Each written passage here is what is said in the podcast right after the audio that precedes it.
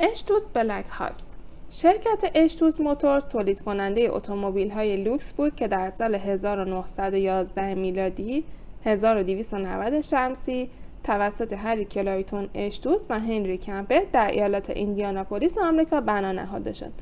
و پس از 28 سال در دوران رکود بزرگ اقتصادی در سال 1939 میلادی 1318 شمسی منحل شد. بعد از سالها این شرکت در سال 1968 میلادی 1347 شمسی دوباره تحت نام صنایع اتومبیل اشتوتز موتورز آمریکا توسط بانکدار نیویورکی اودنل احیا شد.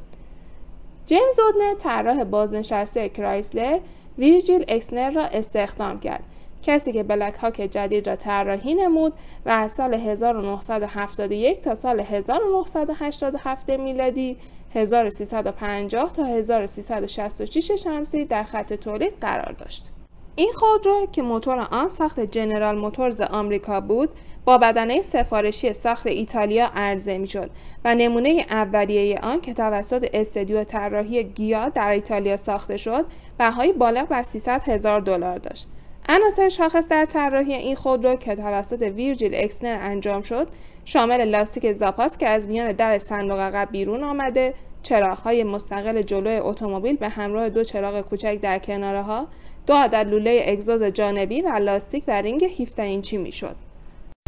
بدنه دستساز بلک هاک از فولاد با چگالی بالا ساخته می‌شد. این خودرو دارای سیستم انتقال نیروی سه سرعته اتوماتیک بود و در زمان تولید خود دارای کاملترین سری تجهیزات رفاهی مانند تهویه مطبوع اتوماتیک، روشن شدن اتوماتیک چراغ‌های جلو در تاریکی، سانروف برقی، قفل مرکزی، سیستم کروز کنترل، دزگیر، سیستم صوتی پیشرفته و تزئینات طلای 24 ایار در داخل فضای کابین بود.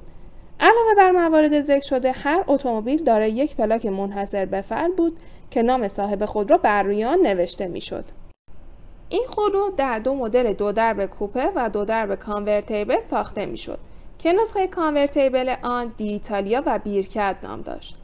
تا سال 1976 میلادی 1355 شمسی تنها تعداد 205 عدد بلک هاک ساخته شد که این رقم تا آوریل 1980 به 350 عدد و تا زمان توقف تولید آن در سال 1987 به حدود 500 تا 600 خودرو رسید.